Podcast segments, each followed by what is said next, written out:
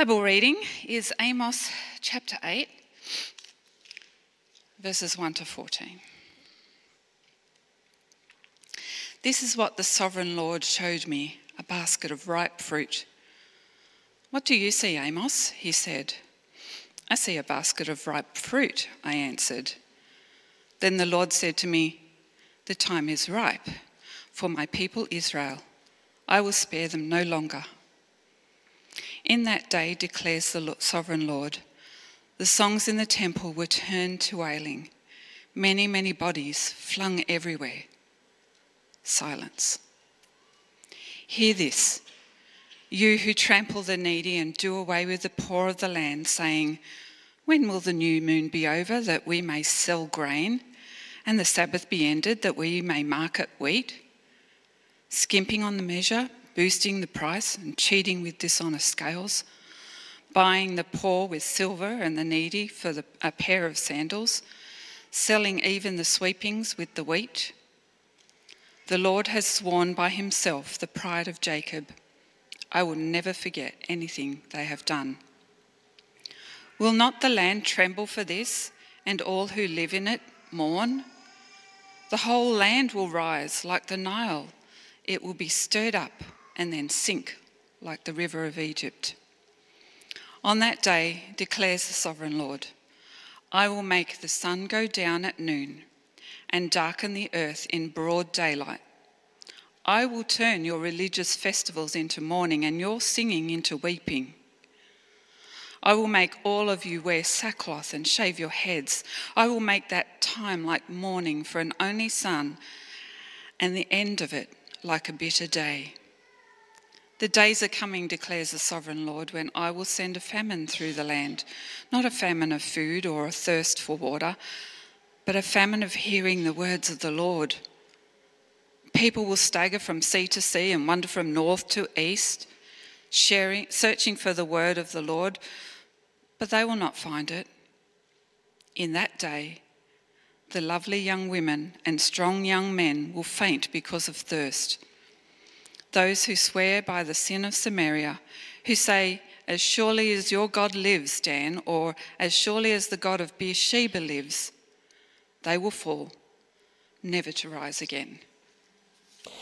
Uh, we come to the book of Amos now, and I invite you to grab a Bible uh, or turn in your Bible to Amos chapter 8.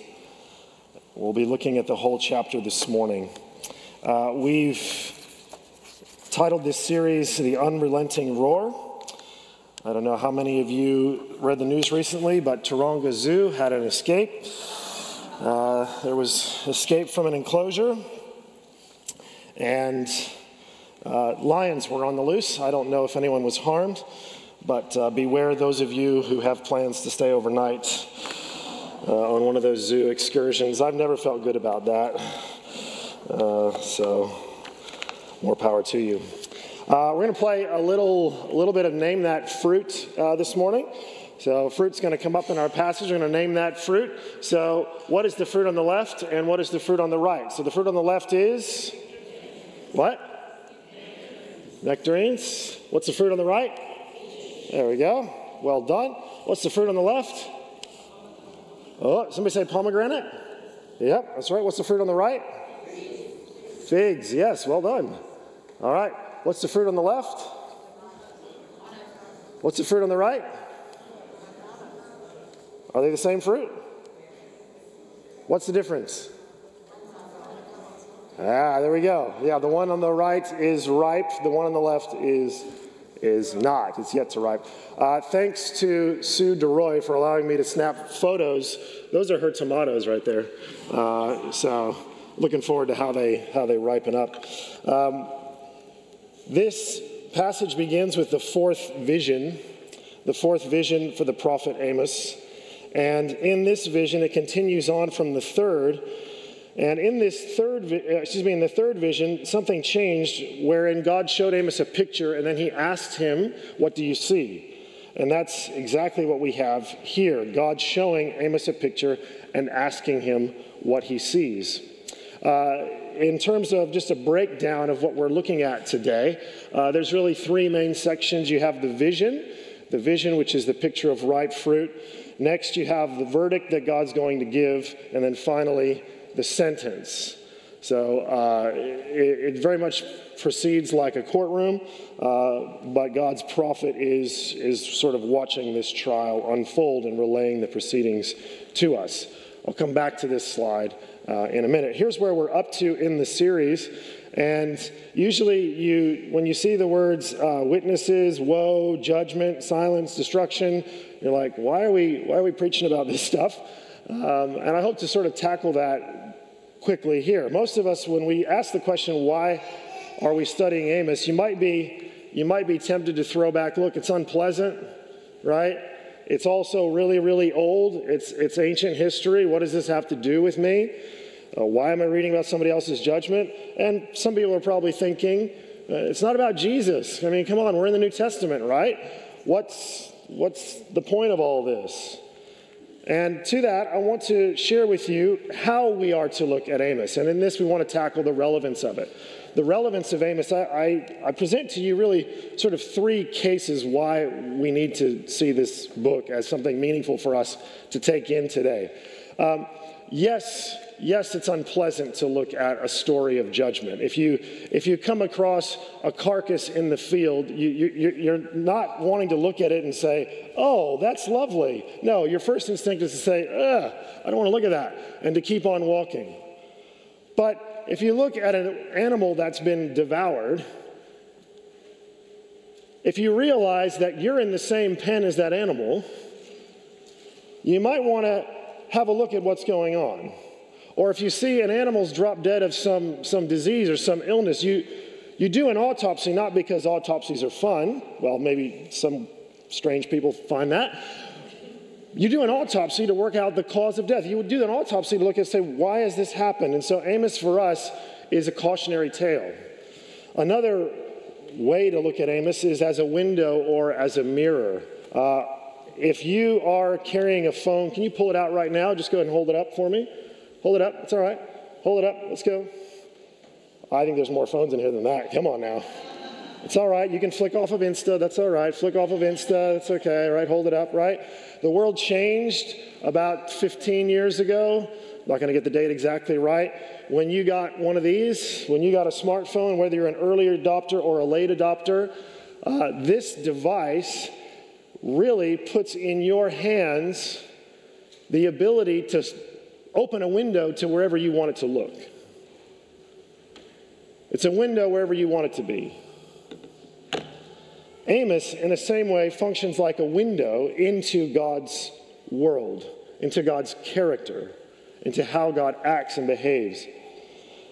But as the book of James tells us, the Word of God is also like a mirror and so, as we look through this window of time, look back to Israel and their dealings with, with Yahweh, we look at that. We also are not just peering into the past, but we're actually holding up a mirror as well, and we're reflecting on ourselves.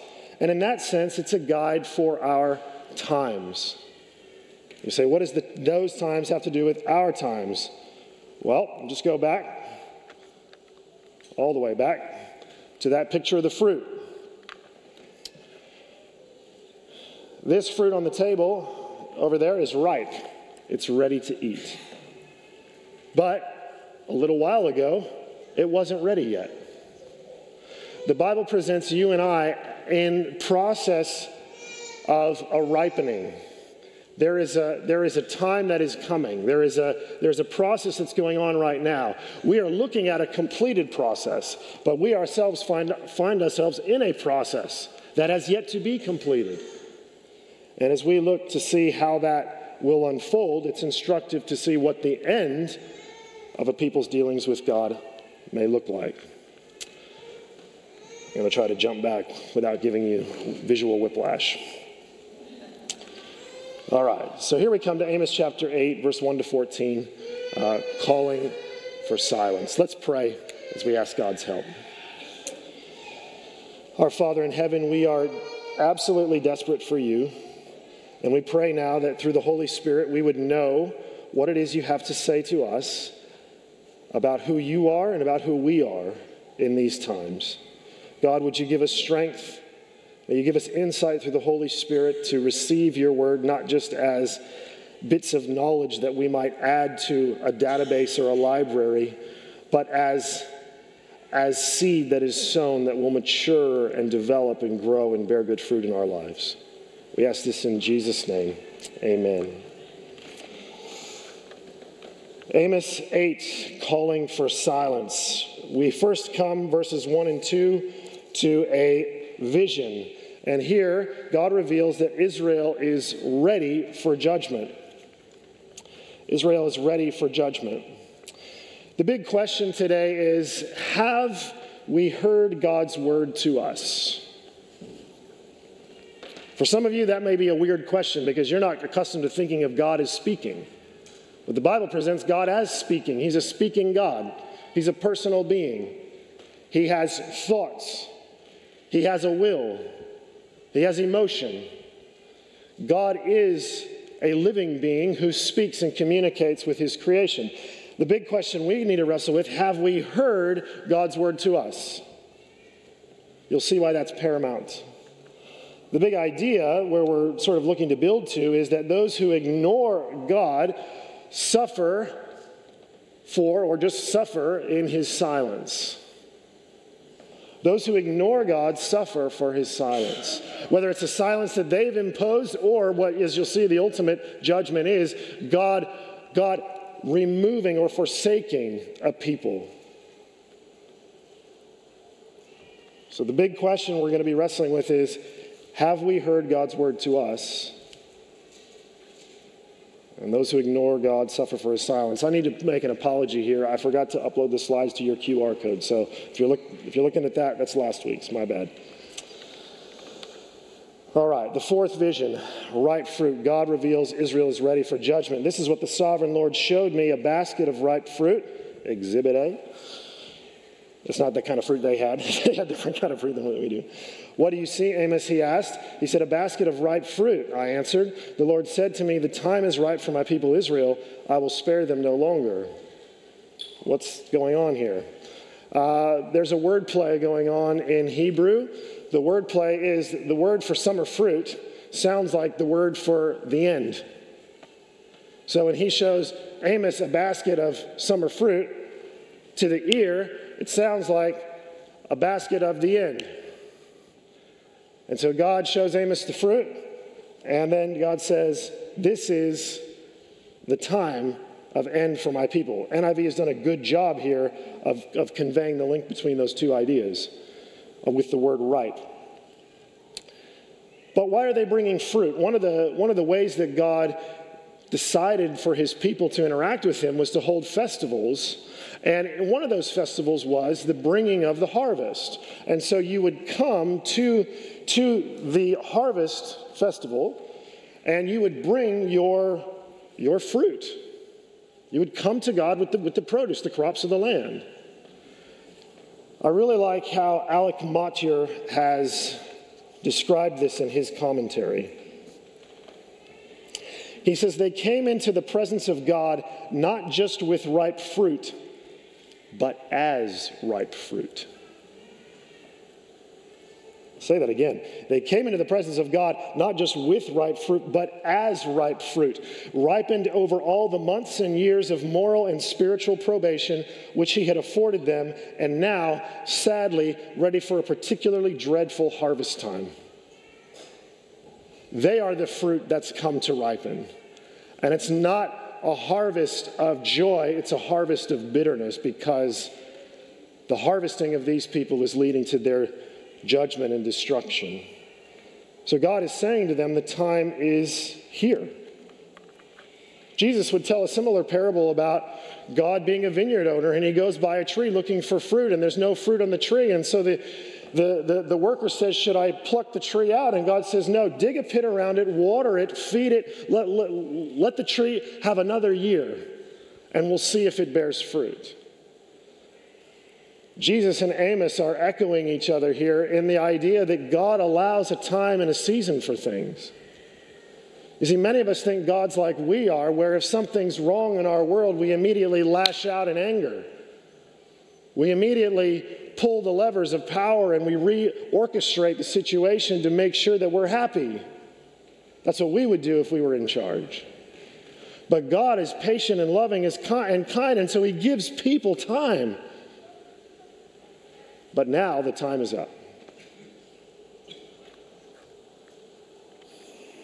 Next, we come to the verdict, verses 3 to 7. Here we see Israel's guilt, and you're going to see in this depiction uh, a pretty painful picture, actually, of, of the corruption of their lifestyle, but also the, the corruption of their worship. And here we're going to see that God remembers their corruption and idolatry. In that day, declares the sovereign, sovereign Lord, the songs in the temple will turn to wailing. Now, temple and palace here are interchangeable or uh, kind of loosely synonymous ideas. So, this idea that sort of the corridors of power as well as the corridors of worship, uh, the word can mean either one. These songs will turn to wailing. So, the idea is that they got all the guitars out, the band, you know, the drummer's going off like Jared's going off this morning, right? Uh, and everything's going great. The hands are waving and, and everyone's singing. You know, you might think of a campaign rally, you know, where they, they got the music playing and people holding up signs and everybody's cheering. God says, all that exuberance, I'm going to turn it into wailing. Which, if you haven't been around somebody who's been so grieved that they're wailing, chances are you've forgotten how uncomfortable that is. There's a type of grief that settles into a human heart that, that leads them to just simply cry out, and it's, it's not a pleasant cry. It's not often a rational cry. It is simply the, the audible breaking of the soul. And the picture here is that all that exuberance is flipped into mourning. And then it gets very difficult. Many, many bodies flung everywhere, followed by silence. The suddenness shows that these people had no idea what was coming. And so Amos says, Hear this. Who are these people? Who are these bodies? Hear this, you who trample the needy and do away with the poor. Maybe you read the news recently about that tragedy that happened in Korea, where there's a group of people who were trying to, to, to, to ascend into a venue, and the people at the top tumbled and fell, but the people who were behind them just kept going. You see, where we're going is more important than the people getting in our way. And so you trample. They trample the needy. This isn't some revolution, this isn't some French revolution, you know, off with their heads, off with the royalty. No, this is the people in power literally trotting on the backs and heads of people who are impoverished. These are the people who are so busy singing and dancing. They do away with the poor of the land. You're really a drain on our economy. You're really a drain on our system. We don't want you. We're going to redraw districts. We're going to redraw voting blocks. We're going to redraw bus routes. We're going to put you in places where we don't want to see you. We, we, we just really don't want you here. Verse 4, 5, excuse me. And this is what they say. When will the new moon be over that we may sell grain and the Sabbath be ended that we may market wheat? It's not that they're not doing the religious things, they are. It's that it's perfunctory, it's a ritual, it's a box ticking exercise. It's something that they feel they have to do. And really, if you ask them, if you pulled them up, if you pulled up next to them after church and you had and you had a coffee with them, they'd say things like, "Man, these services are so long." Man, like, I got things to do. And if you got an honest moment or a private moment with him, they're, they're saying, look, really, bodily, I'm here, but actually, what I want to be doing, I don't want to be celebrating the Sabbath. I don't want to be doing this new moon festival. Really, I just want to get back to work. When can I get back to work? What's their work look like? Well, it's corrupt. They want to market wheat. They want to sell grain. They, they, want to make a profit. And they're actually really good at making a profit. What they do is they skimp on the measure and they boost the price with dishonest scales. When I was a kid, you go through the grocery store and, and you, you go to buy fruit at the grocery store, they had one of those big hanging baskets. Anybody remember those days? Right? And, and, and on, on the basket was, was the little needle, and it told you how much, you know, how, how many apples you were going to buy, how much the apples weighed, and so on and so forth. Nowadays, you just scan it, and that big computer thing just says, this is, you know, this is how much it weighs. But occasionally, you'd go through a grocery store, and, and, and you'd find, like, one of those hanging things, and it's like a really heavy bowl. you know, you're like, hey, when you're weighing that thing up, like, is that calibrated properly? Well, these people were, were not calibrating the measure properly. So, so what they were doing was they were selling less grain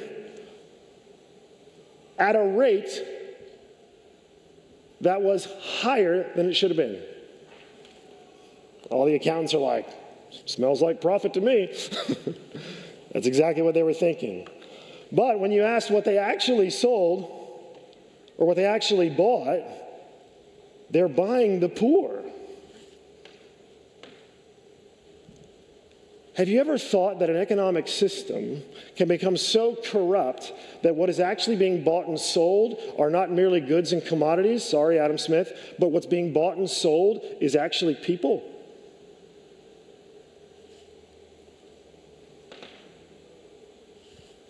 Is that possible? Is it possible to create a market in which those on the lower end of the market simply exist to feed those on the higher end of the market?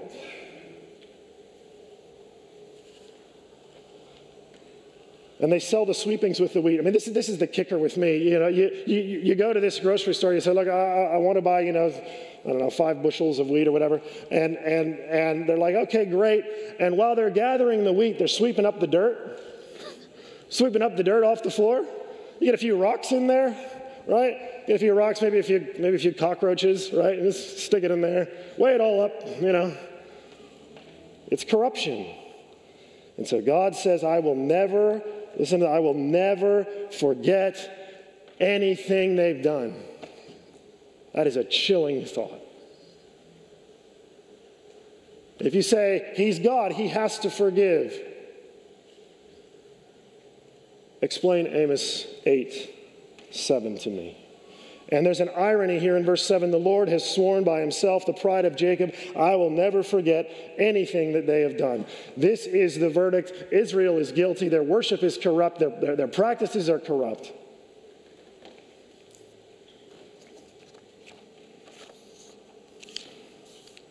And God's going to remember.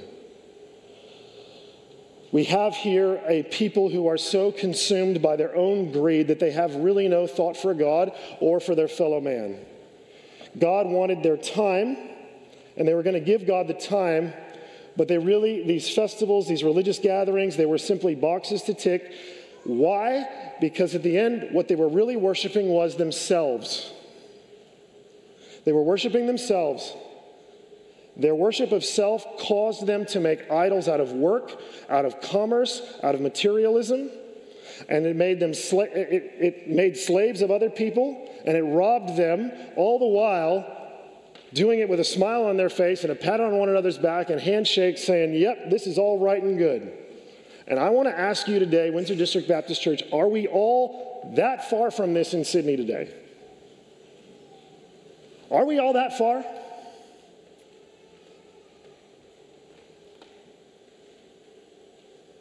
Is church an inconvenience?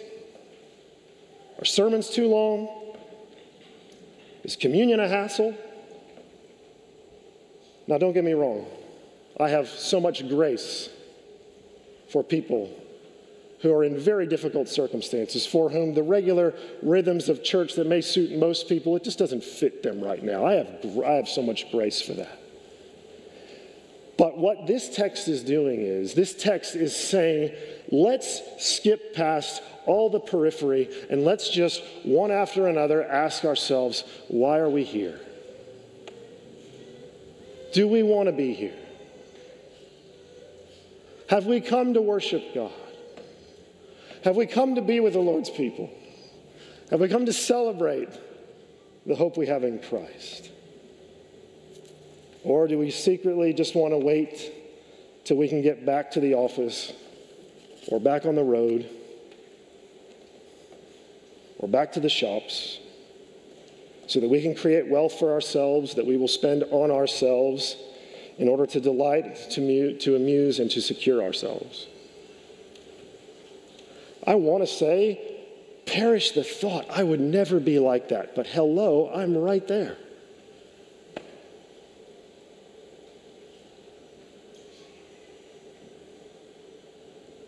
Are we really all that far off from this?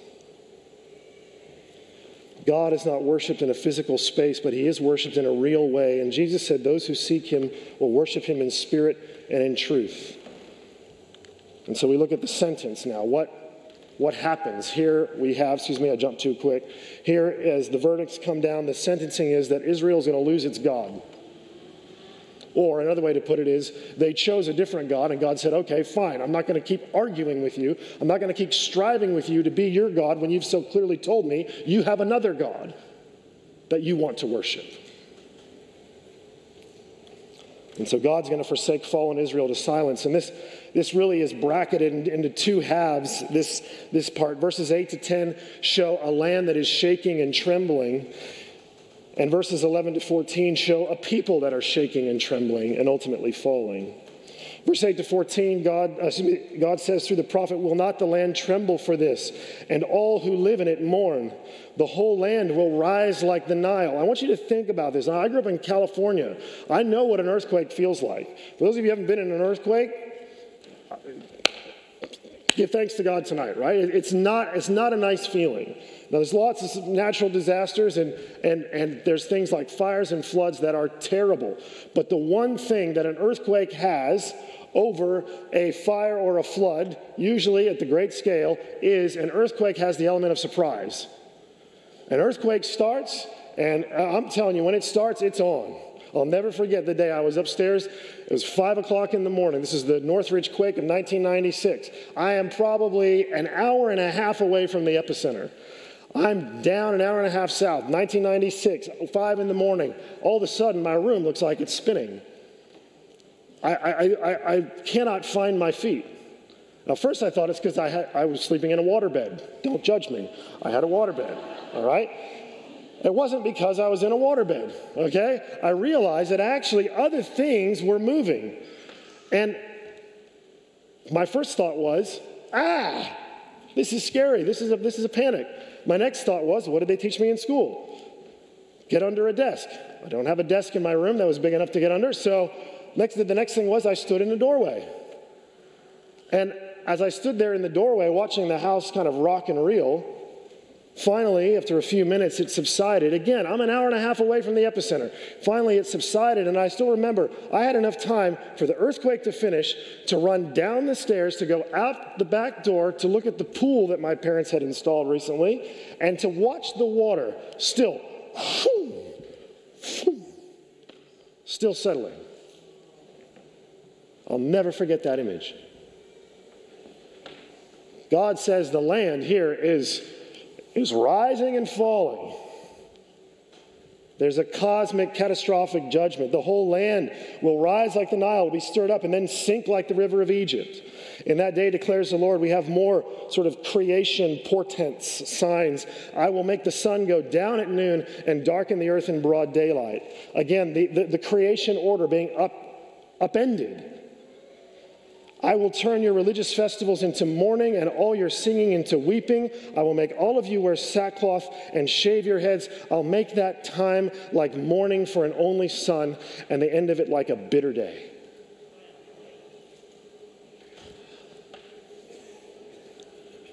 They're singing and dancing when this falls. when this judgment hits, they're totally blindsided. The only way they could be totally blindsided is if they were so consumed with themselves and the gods of their own making that they didn't have room for a creator who would actually come to hold the earth accountable. Now, losing any child is bitter, but there's, there, there's another meaning in here. The loss of an only son means the end of the line. It's the end of your family in that day. It's the end of the generation. God said, You're going to weep bitterly like those who've lost their only son, is you're going to realize this is it. It's up. There's two kinds of weeping in the Bible. There's a weeping that is a weeping of contrition, uh, a, a, weeping of being overcome with it, with your own sense of, of sinfulness and brokenness, and, and calling out to God in that devastation. There's another kind of weeping, a weeping that comes after the verdict, a weeping that comes after the fall. This is the weeping of Esau, who couldn't get back the blessing. It's the weeping of Judas, who knew, at least thought he knew, he could never go back. That's this kind of weeping. The second half of the sentence is a focusing, narrowing in on God's word. The, the prophet says, The days are coming, declares the sovereign Lord, when I will send a famine through the land, not a famine of food or a thirst for water, but a famine of hearing the words of the Lord. I was reading about the temptation of Jesus this morning, and as the devil came to tempt him, every time Jesus responded with, It is written. And he gave him the word of the Lord. And he endured the temptation and he left in the power of the Spirit. God's saying here there's going to come a time where, where you're going to go to call to mind the word of the Lord and you're not going to know what it was. You're not going to know what it says. It's not going to be heard. The result is that people are going to stagger from sea to sea, wander from north to east, searching for the word of the Lord. They want something. They're looking for it, but they will not find it. And in that day, the lovely young women and the strong young men will faint. Folks, when your young people aren't coping, you know, I'm getting to that stage in life where I'm like, how many stairs are at that venue? you know, uh, I'm, I'm at that stage in life where I'm like, how much Panadol do I have in the pantry? Uh, do I need to pick some up today? Right? That wasn't me. 20, I, I've had health problems. That wasn't me at like 21, 22. It's like, hey, do you want to go play some, you know, pick up basketball with these really high quality athletes? Yeah, absolutely. I can do that. Sure. Right? There's something about being sort of young and, and in that young adulthood, you're, you're, you're, you're kind of physically in shape and mentally you're, you're, you're kind of ready to go. Well, these are the ones who are staggering and fainting. And then the irony comes back into view those who swear by the sin of Samaria, that's likely a reference to the idol, as surely as your God lives, Dan, Dan was in the north. As surely as the God of Beersheba lives, Beersheba was in the south, so we have the north and the south, the extreme of the territory, right? They will fall, never to rise again. This is the sentence that comes. Israel loses its God. God forsakes fallen Israel to silence. Again, Alec Motyer, he says, don't throw that phrase around, God forsaken. Don't throw that phrase around. It's a terrible, awful thing. It's an awful thing. We banty it around like, I had a rough day at work.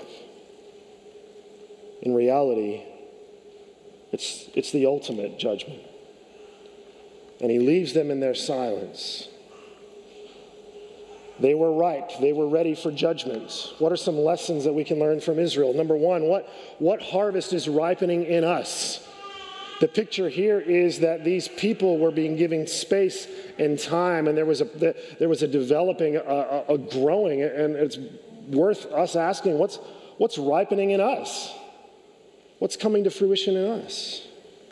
Next, whose advantage are we seeking? Most people, I don't care if you're a multitasker or you're, you're a, a self professed monotasker, right? you're a multitasker or a monotasker. Most people only live by serving one thing. There's really only one thing you can organize your life around to say, this is the advantage I'm pursuing. Paul would write in the book of Philippians, he would say about Timothy, he said, I have no one else like him because everyone else looks to their own interests, but Timothy looks to the interests of Christ. May God give us more Timothys. People who seek the advantage of Christ. They seek what he wants, they pursue what his objectives are. Thirdly, learning from Israel, who is at the center of our worship? When you go home today, what are you going to tell yourself and your family? What are you going to say about what you did this morning? Are you going to say, I went to church? Are you going to say, I worshiped God this morning? I joined with my brothers and sisters and we brought glory to the name of Jesus. Are we going to say, I sat under the word of God this morning? Or are we going to say, I listened to a sermon? Are we going to say, I participated in the Lord's Supper this morning? Who is at the center of our worship? Fourthly, how devoted are we to what God says? Has it registered with you that God is a speaking God and that you'll listen to what he says? I want you to hear from Jesus. He has some answers to these things. Jesus would say, In Matthew 12 33, make a tree good and its fruit will be good. If you want love, joy, peace, patience, kindness, goodness, gentleness, self control, all the things that God gave us as a delight, if you want those things to come to fruition in you, guess what? The tree has to be made good. The tree must be made good. Don't chase the blessings of the gospel in the power of the flesh. You need to receive the Spirit of God. And the Spirit of God comes upon those who believe and hear the Word of God and combine that hearing with faith. Whose advantage are we seeking? Jesus would say in Matthew 25, verse 40, he would say, Whatever you've done for the least of these, brothers and sisters of mine, you did for me. Whose advantage are you seeking? Are the poor on our horizon? When we finish our conversation today, are we only going to talk to the people we already know? Or are we going to find somebody that we think maybe doesn't know many people and we're going to actually come around them and say, hey, tell me a bit about your story because I value you. Not because you have this preset space in my life, but I value you as someone God loves and God's wanting to bring into the fellowship. Whose advantage are we seeking? Who's at the center of our worship? Excuse me. Back up. Jesus would say, John 2 16, as he's flipping over tables where they're selling doves, he said, Get it out of here. Stop turning my father's house into a market. It's not simply because they were exchanging money on the premises. No, the purpose of a market is everyone in the market is seeking their own advantage. Do you get it? The market is the place you buy and sell, the, the, place where I go with my needs and desires, and you come meet me there with your needs and desires, and we transact business. But the house of God is not a market, it's a place where we worship, it's a place we bring an offering. And finally, what would Jesus say? John 8 47 in his controversy with the Pharisees. Whoever belongs to God hears the words of God. The reason you do not hear is that you do not belong to God.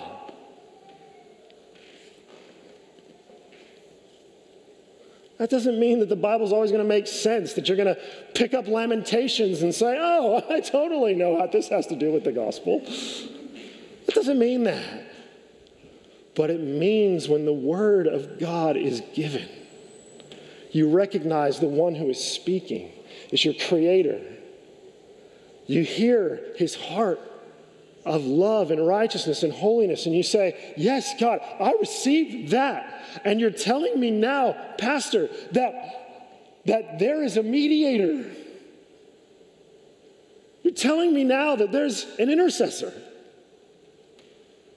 That, that it's not just me and the standard and God looking on, but it's me and the standard, and He's bleeding.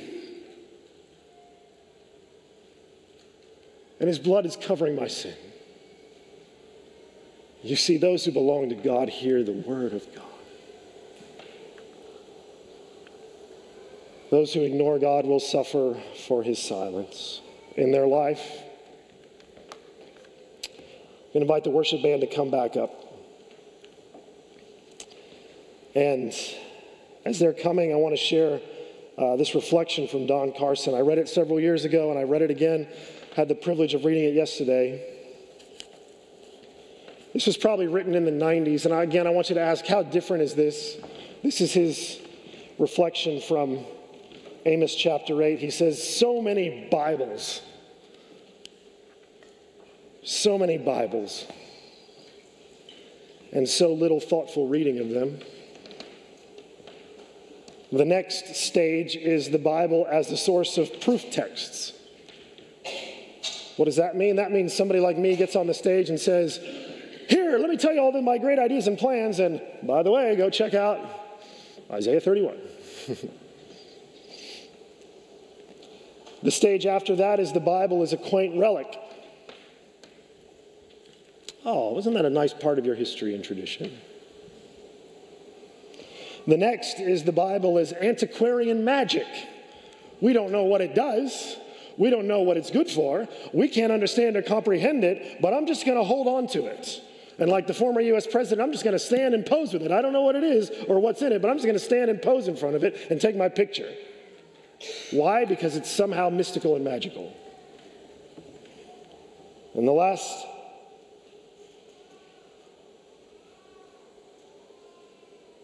The next stage, excuse me, Carson says, is implacable ignorance. And all the while, a growing hunger for something wise, something stable, something intelligent, something prophetic, something true. It's like he's reading our headlines, and the hunger is not satisfied. Let's pray. Lord Jesus, you are the way and the truth and the life. May we hear you. Amen.